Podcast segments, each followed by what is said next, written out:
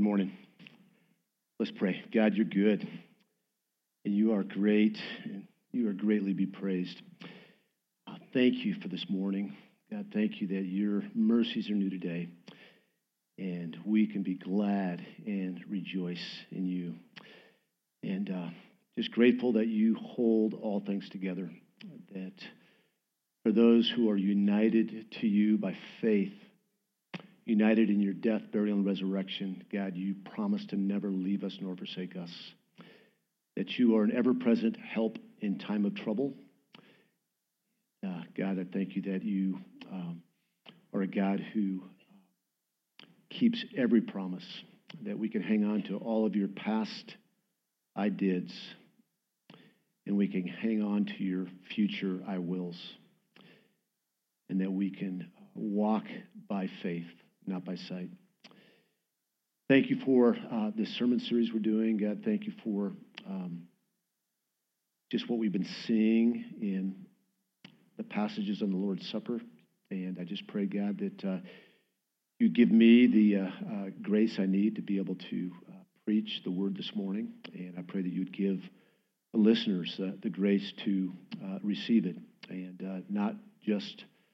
Um, through the head intellectually, uh, but I pray God it would make it to our hearts and that we'd be changed and we'd be more in awe of your sacrifice, uh, the breaking of your body and the pouring out of your blood for us. We love you. We pray these things in the powerful and risen name of our Lord and Savior Jesus Christ. God's people said, Amen. Good morning.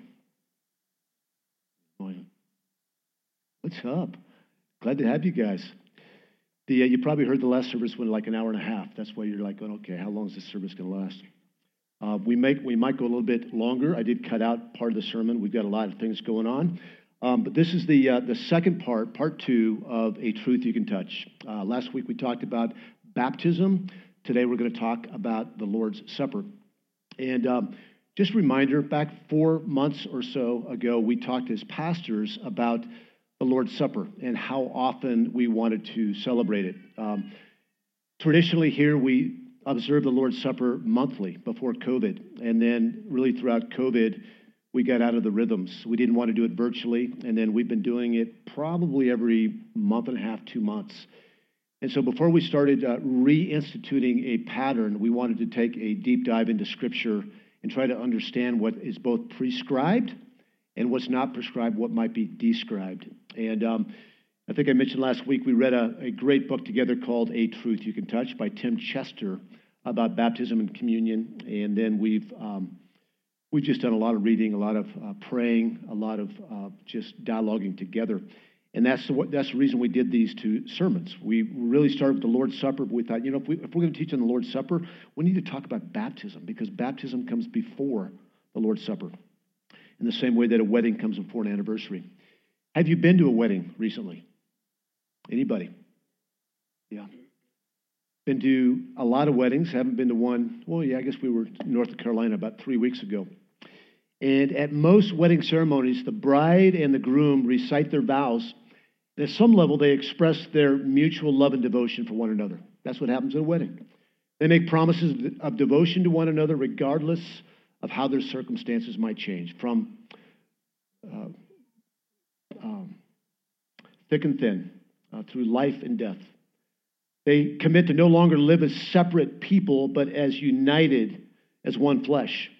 What was his is now hers. What is, was his is now, what was hers is now his. They commit to stick with each other through thick and thin. And a public wedding ceremony with all its uh, rituals doesn't establish the newlyweds' love and commitment to one another. It, however, does express and confirm publicly their love and devotion for one another. What also happens in a wedding ceremony is, or what should happen, is that a single that a single man and woman die, so to speak, to their singleness. And the married man and woman become born again, if you will into one flesh. Have you ever heard the downer statement, just wait, the honeymoon will wear, wear off? Kind of a downer. Some truth in that. What that means is that the perfect wedding and the romantic honeymoon, after those things, you will, you'll be living with someone who you don't fully recognize. You may not recognize them without their makeup. You might not like the way they manage their money. You may not like the way they hang the toilet paper. There's all types of things that you didn't know about the one you said I do to that are now uh, obstacles that could, uh, could potentially have you grow apart. In our home, um, well, let me say this first of all. I, um, marriage and baptisms are two ceremonies that personally I take very seriously because I've had people I've married get divorced. I've had people that I've baptized renounce the name of Jesus. And it feels like a lot of pressure. And so I don't marry anybody unless they, they submit to six to eight weeks of marriage counseling. I want to have a really, I want to have a high level of confidence that they know it's not just I do, but it's a continuing I do and I will. And it's even a uh, more important with baptism that we want to we want people to understand uh, the call to the, to to turn from their sin and to believe on the Lord Jesus Christ and the call to walk in newness of life. So I've seen many marriages fall apart over the years. And oftentimes, these marriages, well, I'll just say every time, they've lost the relational connection with one another. They spend less time with one another, physical time. They, less, they spend less time affirming their commitment to one another. And they start to live separate lives with separate bank accounts, different hobbies, separate vacations, separate friends.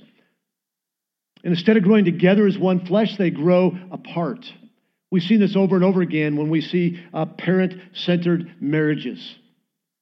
Where all for, for 18 years, the, the focus is on the kids, and all of a sudden the kids leave. It's like, who are you? I grew apart over the last 18 years. In our home, it's kind of gross, but we hug, we hold hands, we say, I love you a lot. And it's become kind of a constant reflex. It's kind of rote, actually. And there might be some downside to it. But we say, I love you, and I'm not going anywhere. I have this ritual that I started with my kids. I don't know where I got it from. I'm sure I stole it from somewhere. But when my kids were young, and now I do this with my grandkids. I will say something like this I have a four year old grandson, Oliver. And we just had Oliver over for sleepover two weeks ago. And as I was putting Oliver to bed, I said, Ollie, if there were millions of four year old boys in this world red hair, brown hair, blonde hair, black hair, blue eyes, green eyes, brown eyes, short, tall, good athletes, not so good athletes like to read, don't like to read. And I could, I could line them up and pick any one of them to be my grandson. Do you know who I'd pick? It was me, Papa. And we, we do that a lot because there is so much, so many um, insecurities. And this is actually going to be leading into the Lord's Supper because really the Lord's Supper is God's reminder of his promises to us. Yes, there is a certain covenant commitment we make back to Him, but when we approach the Lord's Supper, um, He's the host, as you're going to hear about today, and He is um, reconfirming. It's a reconfirming ceremony of His unbreakable covenant to us. For years on June 8th, my wife Nancy would uh, bring out this candle. Um, and that we burn, I think we've missed two years and 42 years. And this is the candle that we had at our wedding. This is the color of my tuxedo. You can tell what era we got married. And we would light it. And then she would pour champagne uh, into these glasses, and we would like interlock our arms, and we would drink it. And there was just a certain joy, uh, a certain security of being reminded of her ongoing love and devotion to me and my ongoing love and devotion to her. A wedding ceremony is a relational covenant between two perfect human, imperfect human beings. Water baptism, if you missed it last week, is, a, is like a wedding. It's a public demonstration and confirmation of a relational covenant with Jesus. Water baptism illustrates the reality that by faith, you've been, united, you, you've been united with Christ in his death, burial, and resurrection. The old man or woman is dead and buried, and the new creation is alive in Christ. The waters of baptism are a tangible and visible reminder of the spiritual reality that a person is being, that is being baptized has been born again. They're united with Christ. The waters of baptism represent the womb and the tomb. The water baptism is an outward sign of a what? Come on. Of an inward reality. Water baptism is an outward sign of an inward reality. Water baptism, we're, we're unashamedly credo Baptists here, which means credo means uh, believe, that we baptize believers. And we, we see that all throughout Scripture. And I would encourage you to, um, to tune into last week's sermon if you missed it to learn more about where we stand on baptism. We have written. Um, I'll just stop right there. Um, there, are, there are certain criteria to be baptized. Um, if you raise your hand and say, I want to be baptized, um, there's going to be a, there's going to be a few questions. Um, only God knows the heart. But we want to baptize those that have a credible, um, have a credible testimony. And, the, and, the, and there's three steps to that. The first one is, is that do you acknowledge that you're a sinner deserving the full wrath of God? Do you align with uh, the Apostle Paul in Romans who says, All have sinned and fall short of the glory of God. Do you see that you're a sinner in need of a Savior? Number two, do you believe upon the cross to receive the grace of God for, for the salvation of your sins, forgiveness of your sins? And three, do you understand the call to walk in newness of life? Not perfection, but a direction. In the same way, you can't have a wedding anniversary without a, without a wedding. The Lord's Supper is for those who have been united to Christ by faith.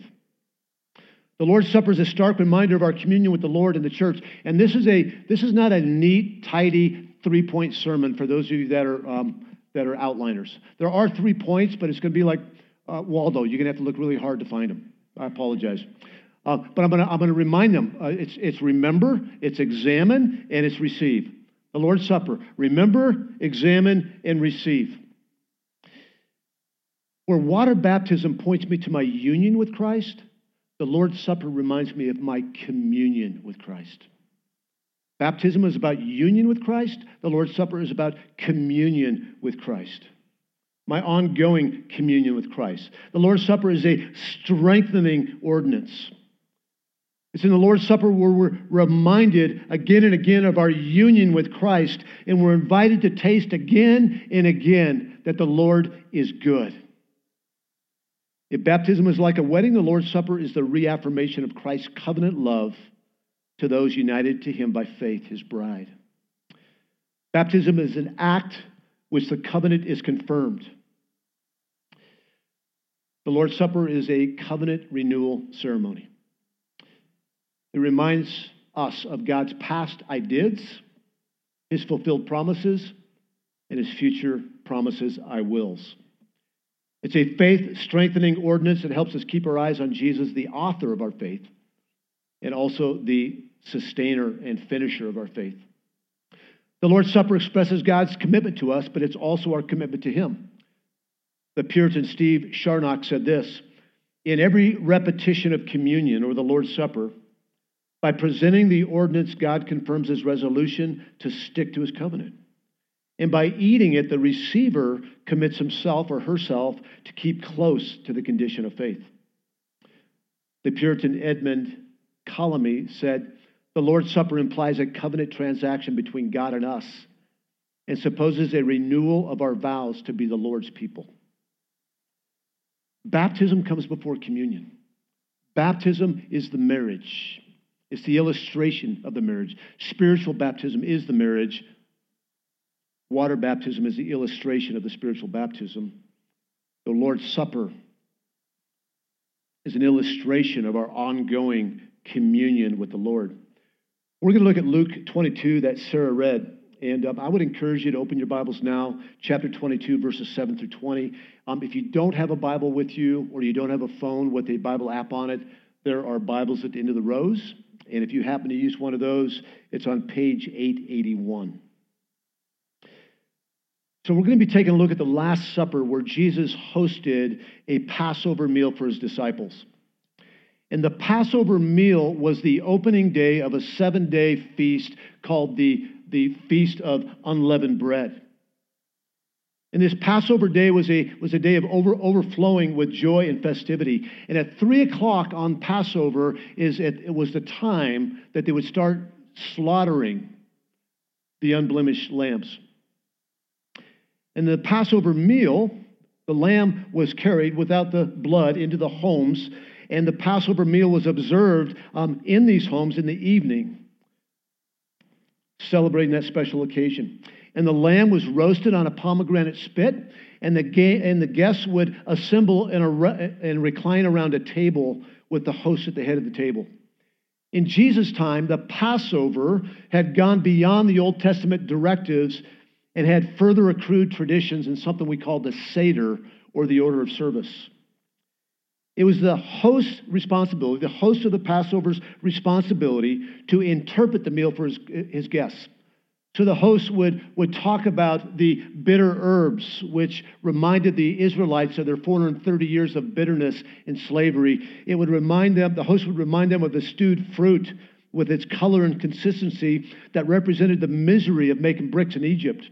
And the roasted lamb would, would, uh, would bring forth a memory of the lambs that were slain and whose blood was put on the doorposts and then was eaten. Verse 7, Luke 22. Then came the day of unleavened bread, on which the Passover lamb had to be sacrificed. So Jesus sent Peter and John, saying, Go and prepare the Passover for us, that we may eat it. They said to him, Where will you have us prepare it? He said to them, Behold, when you have entered the city, a man carrying a jar of water will meet you.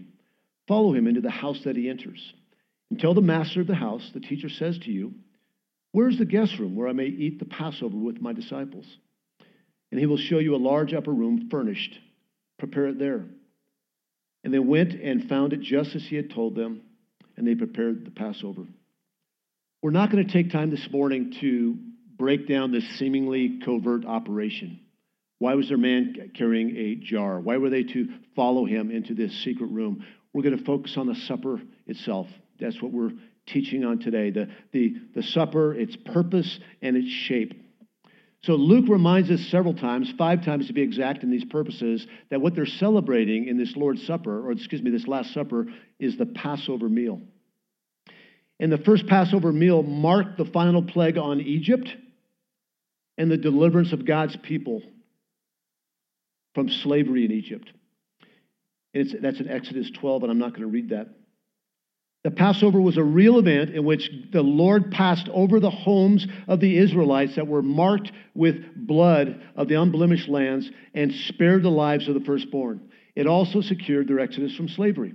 This was a memorial meal, memorial meal that was identity shaping, where the, where the Jewish people were, were reminded that they had been set apart to be God's covenant people. Passover was to be continu- was to be taught and rehearsed as a statute forever, it says. I will read Exodus 12, verse 24 through 27. You shall observe this rite as a statute for you and your sons forever. And when you come to the, to the land that the Lord will give you, as he promised, you shall keep this service. And when your children say to you, What do you mean by this service? you shall say, It is a sacrifice of the Lord's Passover for he passed over the houses of the people of Israel in Egypt when he struck the Egyptians but spared our houses. And the people and the people bowed their heads and they worshiped. So Jesus and his disciples prepared to eat the Passover meal that evening after sundown in a furnished room. And the reason that that the uh, the uh, Luke brings out that it was in a furnished room is just to remind us this was a normal Passover celebration. They would organize the couches in a horseshoe type shape. The disciples, 12 in this case, one was a false disciple, Judas, would recline on the sofa toward the host, Jesus, who sat at the end of the table. And I want you to, as Jesus was at the end of the table and the disciples were leaning in on the couches, I want you to listen to the heart of Jesus in verses 14 through 16. And when the hour came, the hour to celebrate the, the Passover, to eat the Passover, he reclined at the table and the apostles with him. And he said to them, I have earnestly or eagerly desired to eat this Passover with you before I suffer. For I tell you, I will not eat it until it is fulfilled in the kingdom of God. Jesus was eager or earnest to enjoy this final Passover meal with his disciples before he gave himself unto death. Jesus had an intense longing for this hour with his disciples because of the, re- the revelation that he was going to make to them uh, uh, about the Passover meal, the fulfillment of the Passover meal. It would be a mind blowing revelation of his life and his saving work. And he was going to forever transform the, the Passover meal. And he couldn't wait to unpack it. The Last Supper that Jesus celebrated with his, ate with his disciples, became the Lord's Supper for us today and all believers since that first century.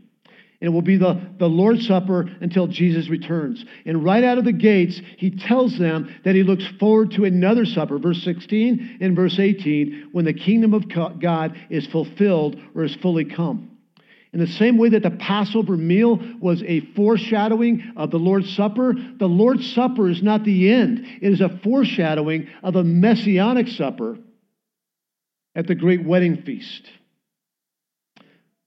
Listen to the sounds of the people gathered at the wedding feast. And if you know Jesus, you are going to be at this supper.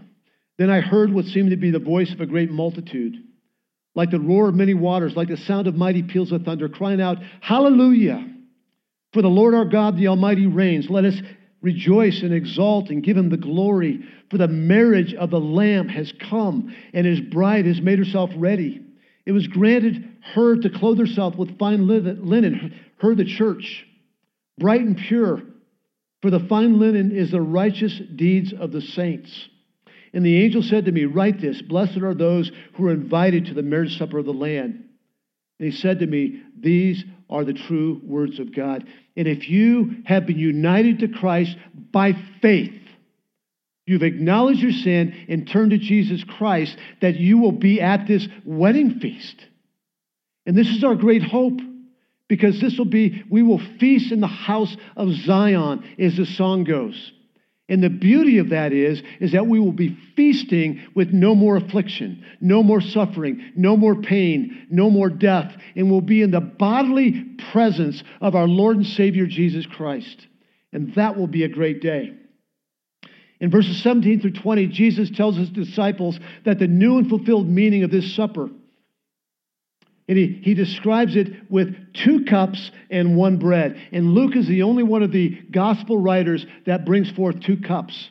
And what we're going to see here is cup, bread, and cup. Verse 17, and he took a cup. And when he had given thanks, this is when he had, after he had prayed, he said, Take this and divide it among yourselves, for I tell you that from now on I will not drink of the fruit of the vine until the kingdom of God comes. In the first Seder, the first order of worship, the cup of fellowship, they would drink it right after the opening prayer. And the Seder prescribed individual cups. So if, if it was a typical Old Testament Passover meals and there was Jesus and 12 disciples, there would be 13 individual cups. And they would go around and pour into each of the cups. But what changed is that Jesus poured the wine into one cup, the cup of fellowship, and passed it around. You know, he did that to, to emphasize the communal aspect of the meal. The Lord's Supper is an illustration of our communion with Christ, with, with Christ but also with his body. You know, we. Um, we used to have a 24 hours of prayer, and we would meet physically up in the children's space. Anybody remember that? really awesome. The ladies would decorate it, and it would just be uh, low light and carpets, and, and the prayer cards would be all over the place. And we would go in there for an hour and we'd pray. And we used to have the, the, the juice and the bread for you to just take as you're praying. Um, based on my study of Scripture and seeing the communal aspect of communion, I wouldn't do that again. Because the, the Lord's Supper is for the body of Christ is a, is a reminder of our, of our union with Christ individually and together. And that's what Jesus was doing when he took the cup of fellowship. You see, by, by Jesus' death, burial, and resurrection, he was knitting together a company of new people called the church who would be united with Christ together. And then we see in verses 19 and 20, we see the, the, the bread in the second cup. In verses 19 and 20 are the words of institution, they call it. The institution of the Lord's Supper. And here it says this in verse 19 And he took bread, and when he had given thanks, he broke it and gave it to them, saying, This is my body, which is given for you. Do this in remembrance of me. According to the Seder, the bread was unleavened and it was called the bread of affliction. It was, a, it was a reminder that they didn't have time, the, the Israelites, after they were jetting out of Egypt, headed to the promised land, they didn't have time to make leavened bread. And this, this bread represented the affliction that they experienced. In fact, sometimes the Jewish people over the years in this week of unleavened bread would quote Deuteronomy 16:3 and it says this, you shall not you shall eat no leavened bread with it with the Passover meal. 7 days you shall eat it with unleavened bread, the bread of affliction, for you came out of the land of Egypt in haste, in a hurry, that all the days of your life you may remember the day when you came out of the land of Egypt, when you came out of the land of affliction. In taking the bread and breaking it, Jesus is saying that He is the bread of affliction. That this is my body that is afflicted or broken for you. This bread does not host the literal body of Jesus Christ like the Catholic Church believes. That Jesus is the host of the meal, He's not in the meal. Jesus is the host who invites us to the table and gives us the bread as a reminder of his body given for us. And as he held the body and said, This is my body which is given for you. And you can personalize it. It's for us, but it's given for you so that you can be brought into the body of Christ and be united with brothers and sisters in Christ. Jesus was afflicted in every way so that you will never taste the affliction of God's wrath.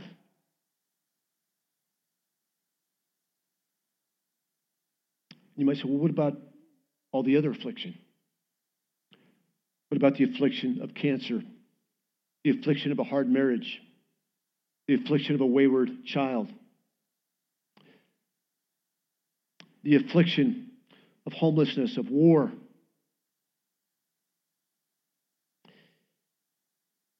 One day, the kingdom of God will be fulfilled. And we will eat the supper, the great messianic supper, with no affliction, in perfect peace. And these promises, these Last Supper and Lord's Supper promises, are for you who by faith have been united with Christ. And he says, Do this in remembrance of me. Don't say this in remembrance of me. Do this. There's something about coming to the table and knowing that Jesus is hosting us here. He's reminding us of our union with him and our ongoing communion with him. In verse 20, and likewise, the cup, the second cup, he took it after they had eaten, saying, This cup that is poured out for you is the new covenant in my blood. The new covenant in my blood poured out for you. He is intentionally contrasting the Old, Old Testament sacrifice of lambs, The ongoing yearly sacrifice of lambs with the once and for all sacrifice, shed blood of Jesus Christ for the remission of sins. The weakness of the old covenant was that the people could not keep the law.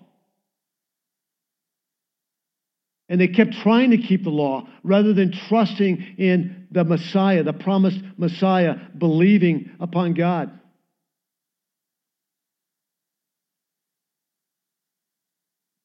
The beauty of the new covenant is that the, the keeping of the promises, the keeping of the law is not dependent upon you and me, it's dependent upon Jesus.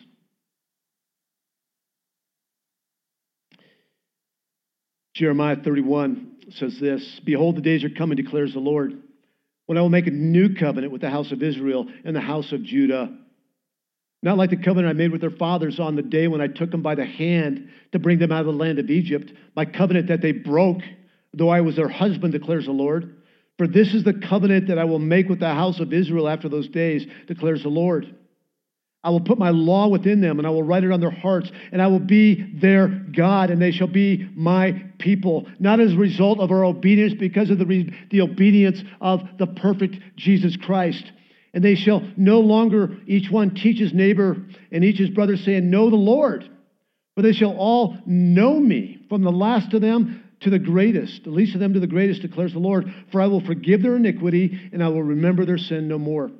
I'll say it again the new covenant is not dependent upon uh, you and me keeping our promises, it is dependent upon Jesus keeping his promises. The Last Supper that Jesus ate with his disciples instituted the ordinance of the Lord's Supper that has been central to the worship service in the church from the very first church gathering in Acts chapter 2, verse 42. After Peter's spirit empowered sermon, 3,000 people believed upon the gospel of Jesus Christ. It says that they believed and they repented. And then they were baptized. And we're told in Acts 2:31 that 3,000 souls were added that day to Christ's church. These people were, they were a new people living in a new community with, with different desires and priorities. And then in Acts 2.42, we witness the first gathering of the saints. And, and in their participation, we see four activities or four elements in the gathering of the saints. We see the preaching of the word. We see prayer. We see the breaking of bread. And we see fellowship. And the wording here suggests that each of these activities occurred when they gathered. And one of the key things the early church devoted themselves to was the breaking of bread. And we know the breaking of the bread to be the Lord's Supper. And we know it to happen in the context of the church community. And I think there's strong evidence, not prescribed, but a pattern or description in Scripture of a weekly observance of the Lord's Supper in the New Testament. Because immediately after they were added 3,000 souls in the church, we see the Lord's Supper listed as a central piece of Christian worship. And I've said this already at WCC, we've done it monthly since this church was established in 2001. And we did it monthly because, it, because Scripture is not explicit about how often to do it. And during COVID, as I mentioned, we got out of the habit. So we said, before we jump back in, let's, let's do a deep dive into Scripture and see what we can learn. And we came out of this study with a conviction, a, a minimum conviction that we need to celebrate, we need to observe, participate in the Lord's Supper more often. You see, truth leaks. We need strengthened not only by the, the, the word, but by the elements. I want you to notice the wording of 1 Corinthians 11 20, uh, where Paul is actually admonishing the church um, for not being unified, but he says this He says, When you come together, is it not the Lord's Supper that you eat? And it's widely agreed, widely agreed in Christendom that the terminology come together is used as a technical term for gathering in the church. When you come together. And this wording suggests that when they gathered, they ate a meal which they intended to be the Lord's Supper.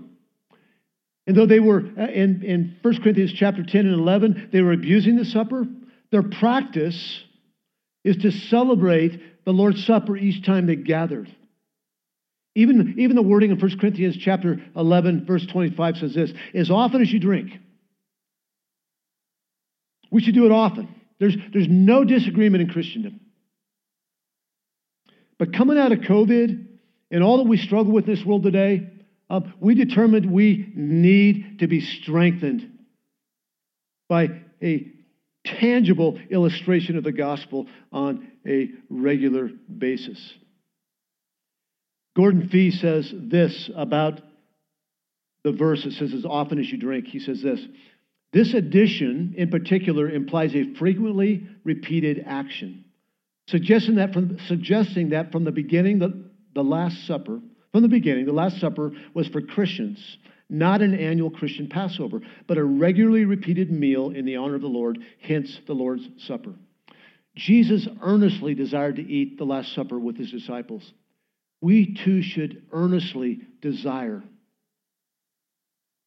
to eat the Lord's Supper until the kingdom of God comes.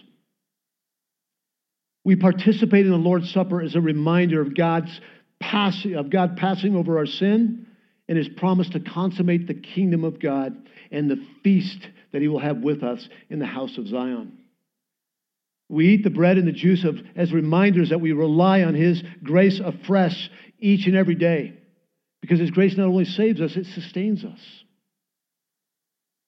So at WCC, we're going to be observing the Lord's Supper on a weekly basis going forward. And I know that many of you are excited. And I know that many of you are hesitant. And we've kind of ran this up the flagpole with many of you over the last couple of months. And the hesitancy comes from a, being worried that this weekly observation will become rote and will cause you to take it for granted. And can I say this? May it never be so. The Apostle Paul says in 1 Corinthians 15, he says, the, the gospel that you heard, the gospel that you believed, is the gospel that you stand in. And the Lord's Supper is the, the clearest and most poignant uh, expression of the gospel of Jesus Christ that he has given us in the church. The supper is a weekly opportunity to be reminded of your union with Christ. And that even in the midst of hardship and suffering and various difficulties, He is an ever present help in time of need. We practice communion, resting in the finished work of Christ. We live in a culture that is fiercely individualistic. And we need to practice belonging together. The family that eats together stays together. So when we're weary, doubtful, forgetful, fearful, guilt ridden, proud, anxious, we come to the table. We receive the bread and the juice as a reminder of God's covenant love and communion with us. When we approach the table, we imagine that it's Jesus, the host, that is handing you the bread and the juice. And he's handing it to you as a covenant reminder of his forever love for you and that he promises never leave you nor forsake you. Jesus is the host that invites us to the table because he wants to have ongoing communion with you. I've got a couple of reminders before we jump in. There's a proper manner to take the elements. The Apostle Paul says in 1 Corinthians 11 to not partake in an unworthy manner.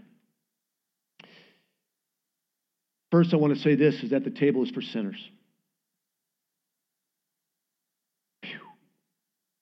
It's for sinners like me and you.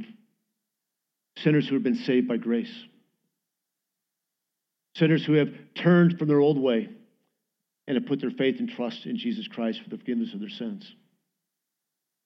That we're not to come to the table in an unworthy manner means that we're to examine ourselves, is what Paul says. Not examine yourself to see if you're in the faith. There are times that maybe some of you may need to do that. But to examine yourself, this is a, this is a communal, a church wide ordinance. And what he's saying is, is that in the, in the one loaf of the body of Christ, is there any unreconciliation? Are you harboring any bitterness to any one person in the body of Christ? Do you need to forgive someone? Is there someone that you know that you've sinned against? Is I was like the, the Spirit of God with no condemnation, as I was um, studying this over the last week, brought to mind somebody that I had sinned against. And I actually thought I was justified in the sin. And I just, I just uh, didn't have an opportunity to get together, so I wrote an email in this body. And so there, there's, there's nothing that matters more to our Lord and Savior Jesus Christ in his church than unity in the church. Because we have a witness. And our greatest witness is unity in the body of Christ.